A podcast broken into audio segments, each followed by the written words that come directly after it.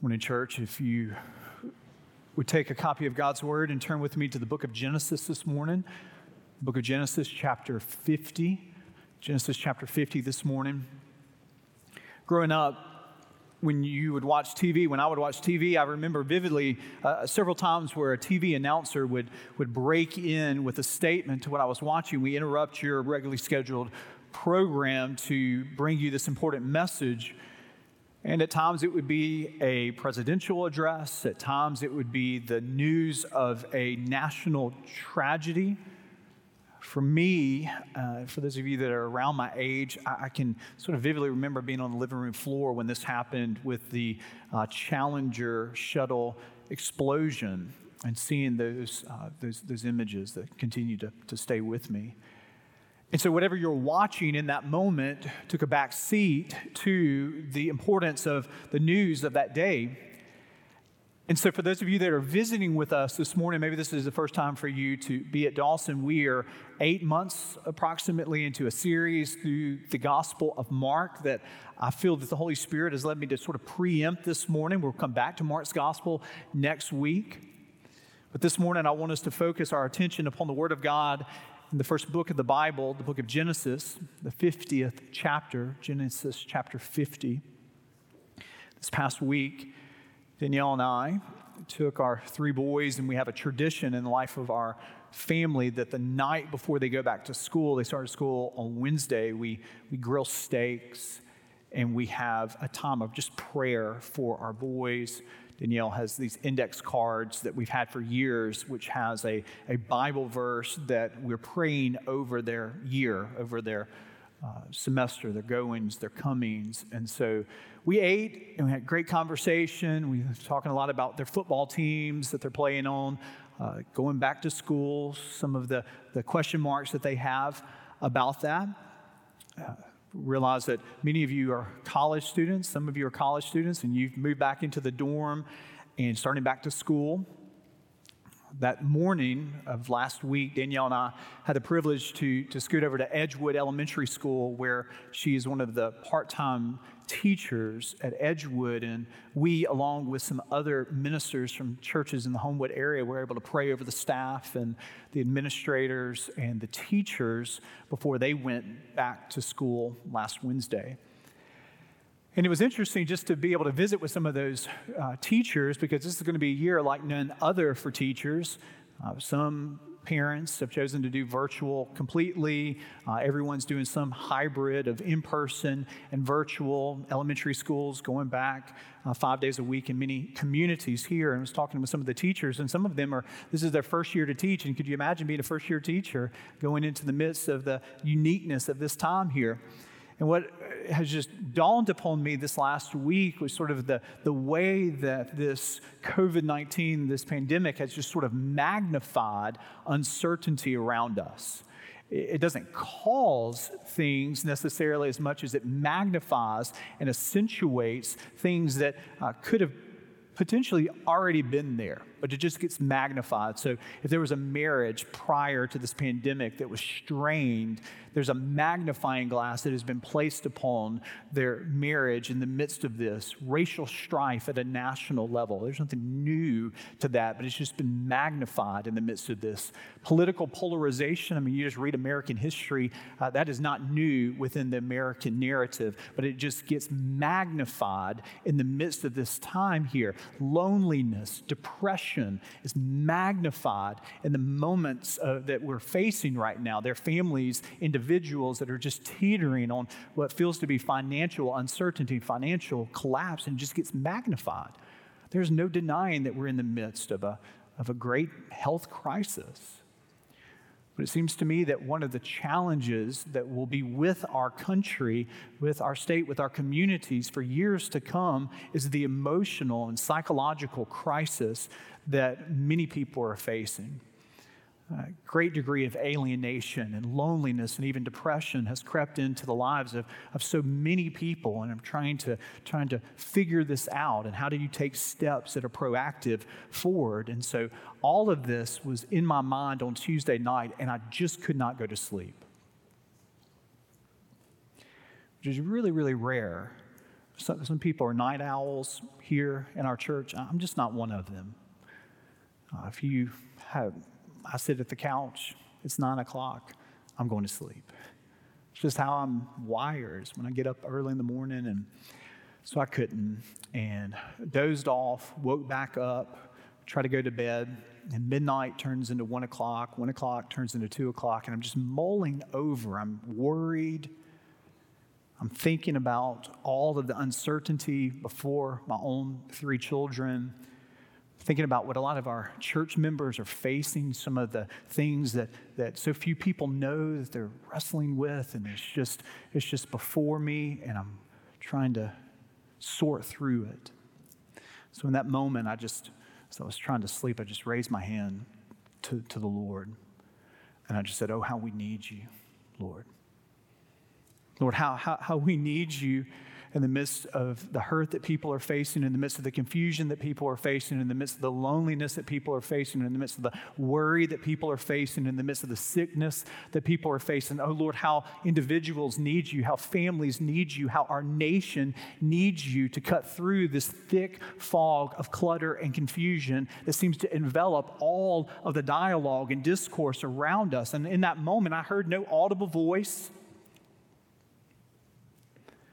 I come to you not with a, a private revelation that I received from the Lord, but it was just the ministry of the Holy Spirit through his reminder to me of the Word of God that is an anchor.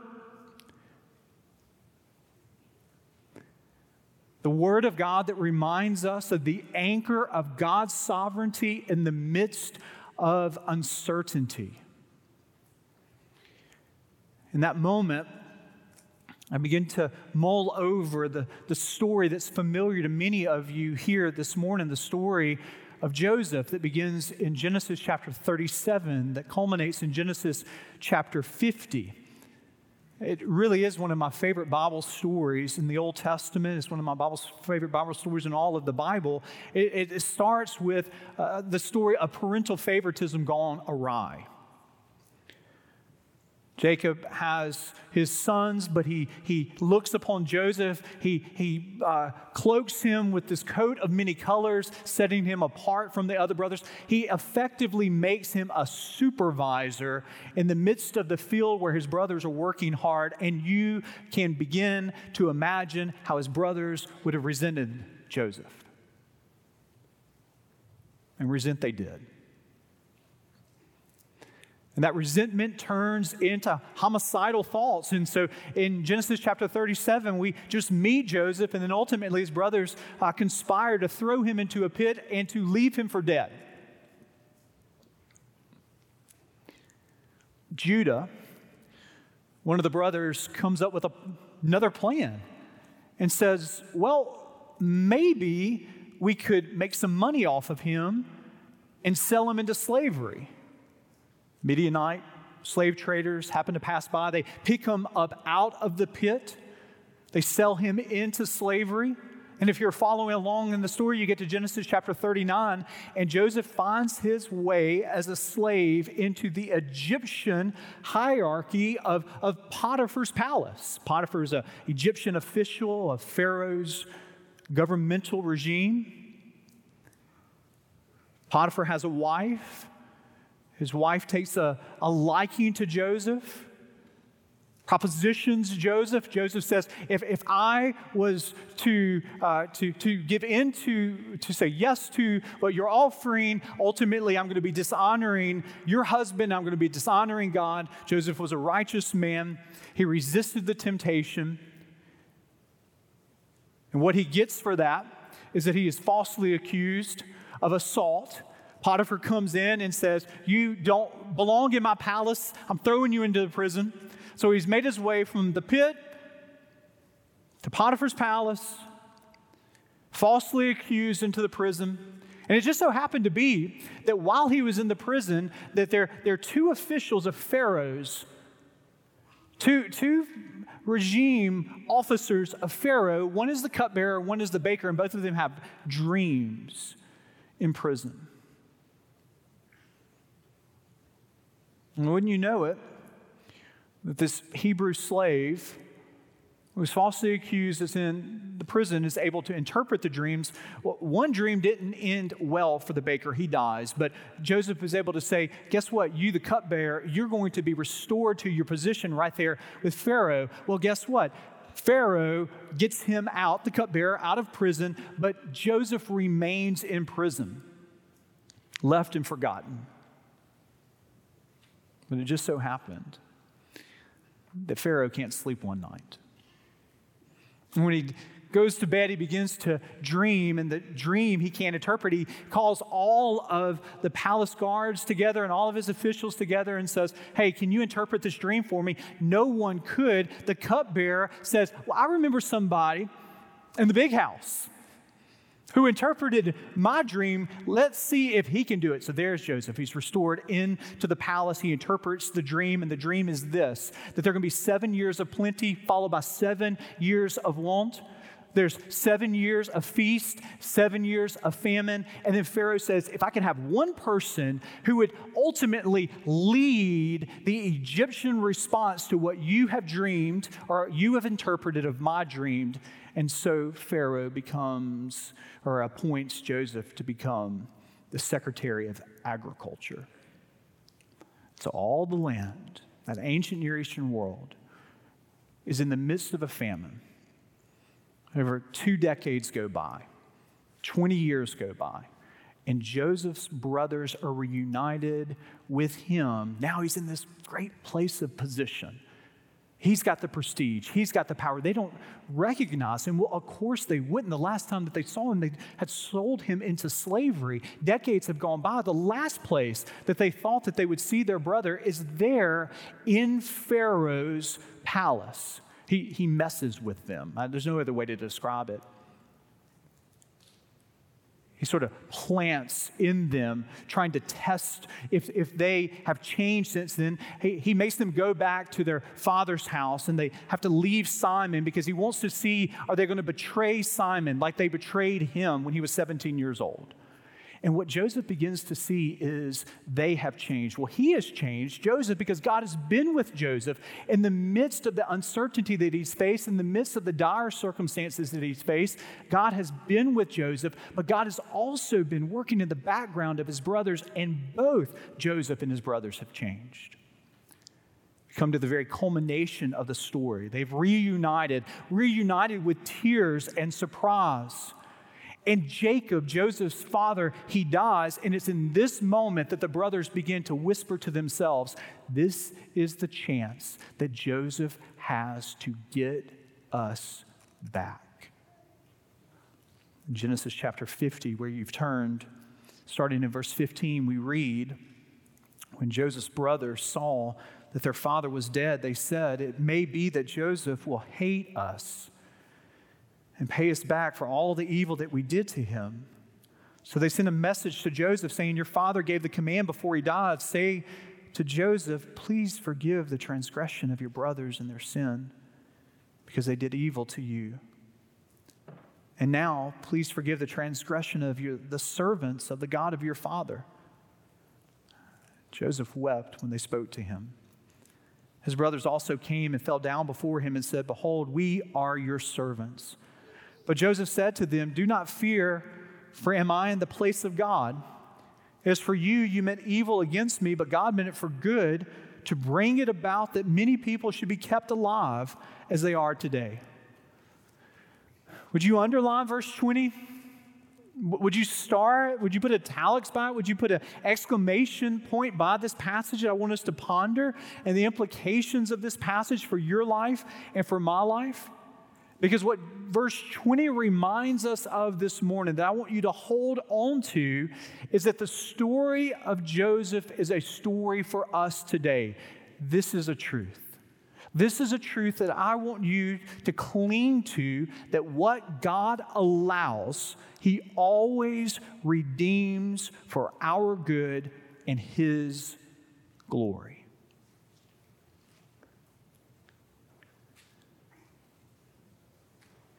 In the life of the believer, what God allows, He always redeems for the good of the believer and for His glory. Now, don't misunderstand what I'm saying here. Everything that God allows isn't always good. Everything that God allows isn't always good. The pit is not good. To be betrayed by your brothers in this homicidal fit is not good. To be sold into slavery is not good. To be falsely accused and thrown into prison is not good. To be left for dead in prison is not good. But the story of Joseph is the story of a God who was with Joseph in the pit, with Joseph in Potiphar's palace, with Joseph in the prison, and with Joseph, when he restores him to a place where he uses him for the good, not only of Joseph, but of all that ancient Near Eastern world, what God allows, he always uses for our good and his glory. Genesis 37 through 50 is just this extended Old Testament illustration of a powerful point that Paul makes in the book of Romans, chapter 8, verse 28, a passage I know is dear to your heart and that you hold on to. And we know that for those who love God, all things work together for good. For those who are called according to his purpose. Notice what Paul doesn't say. He doesn't say that God causes everything to happen and everything that God allows and God causes is good. He doesn't say that, does he? Paul says he works together for good.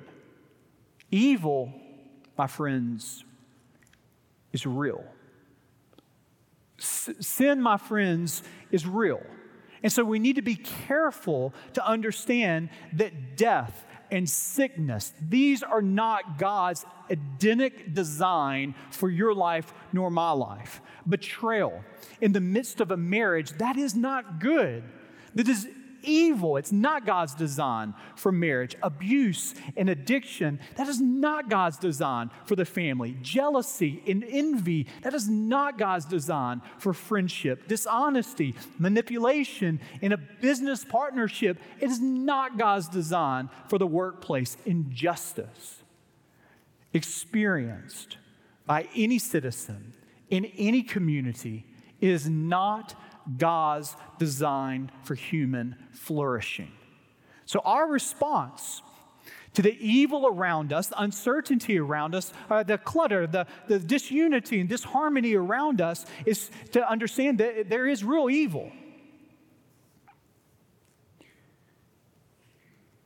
And we grieve, we mourn, we pray, and we work against the spread of evil. We are believers who not only pray, but we work for thy kingdom come, thy will be done on earth as it is in heaven. There's a heavenly pattern that we pray for it to be realized more fully here on earth through the faithfulness of the work of the Spirit in your life and in my life. So we don't.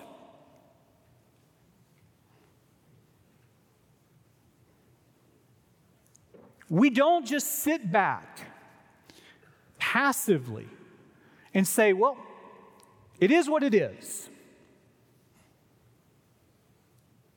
It is what it is. Nor, nor, on the flip side, do we look at life's challenges and the circumstances, and, and nor do we say, hey, let's just think positive thoughts. Let's just put on a happy face, turn that frown upside down. When life gives you lemons, make lemonade.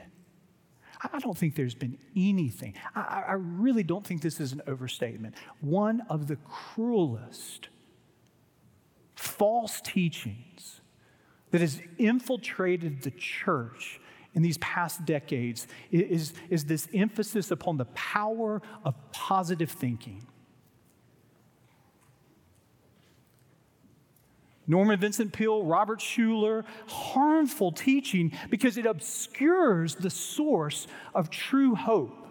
What the Bible offers to you in the midst of confusing days, what the Bible offers to you in the midst of a pandemic, what the Bible offers to you when you don't exactly know how your semester is going to play out, what the Bible offers to teachers and to professors and to parents and to husbands and wives that are wrestling with the stresses that are unique to this season, what the Bible offers to the single person who is the, the, the circumstances today have accentuated a sense sense of loneliness and alienation, what the Bible offers to you isn't the power of your positive thinking. This hallmark cliche garbage. But I tell you what the Bible offers.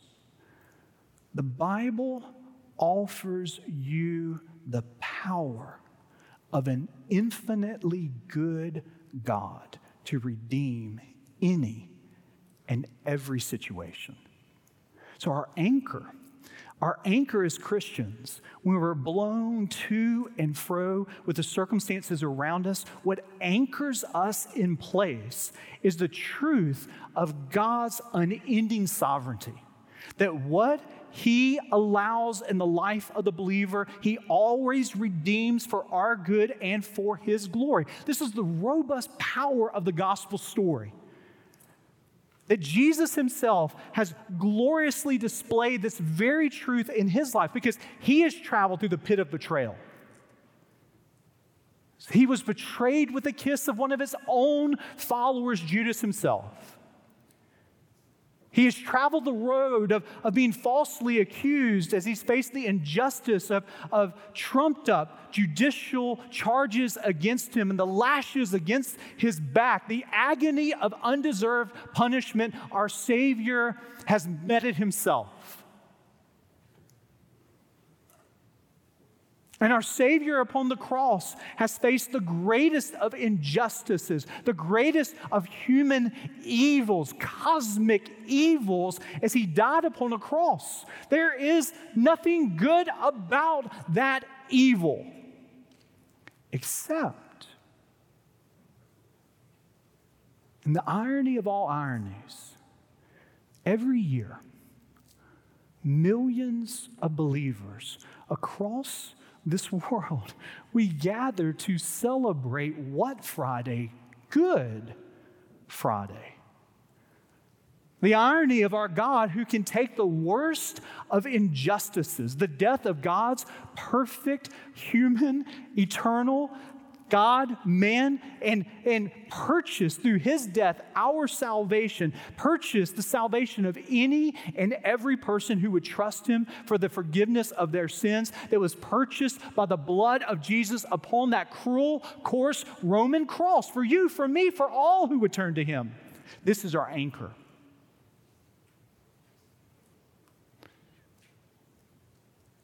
This is our anchor that no situation, no situation is beyond God's transforming power. So harm has, can, and will come your way.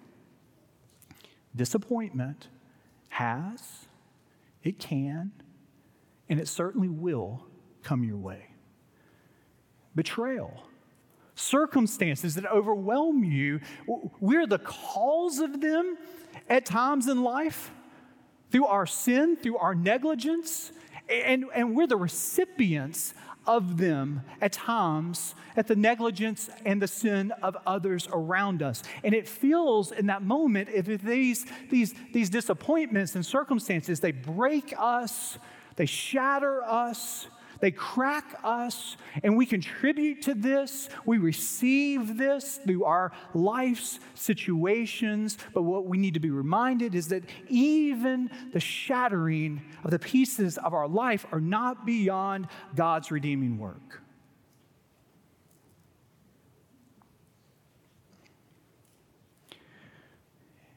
If you go to Barcelona, one of the acclaimed artists that you're going to immersively see as you walk the streets and the parks of many places in, in, in Barcelona is, is the work of, of Gaudi. And what he specializes in is taking the shard and the broken pieces of tile and the shard and the broken pieces of pottery. And he transforms them into works of art that are seen and enjoyed by millions of tourists, millions of, of citizens that flock the streets and the parks of Barcelona. They're immersed in this way that this artist can take the broken shard pieces and intricately place them together to create this mural, this mosaic out of broken pieces. Life will break all of us. Circumstances will break all of us. But the good news, the good news is of a divine artist who, who sovereignly picks up and dusts off every shard and shattered piece of your life and my life that is caused by circumstances and at times caused by us. And he beautifully restores them into an image for our good and his glory. So I ask, will you rest in that sovereign truth?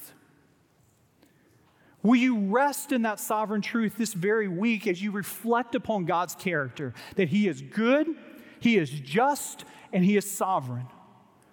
Will you rest upon this truth as you engage Him in His word and through prayer?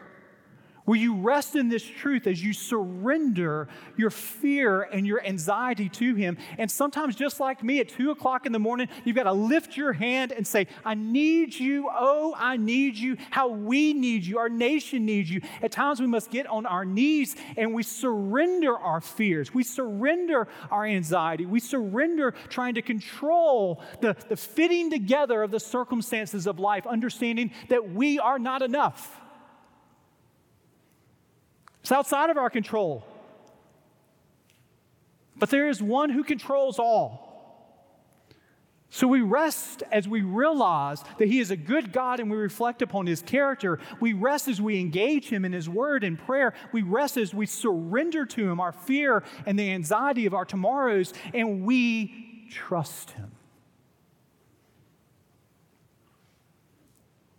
We trust Him with our tomorrows even when we can't see beyond the curve of our todays.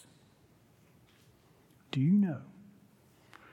Do you know a God who, no matter what happens in your life, no matter what comes your way, He allows for your good and for His glory? You can rest when you know that truth. Let us pray.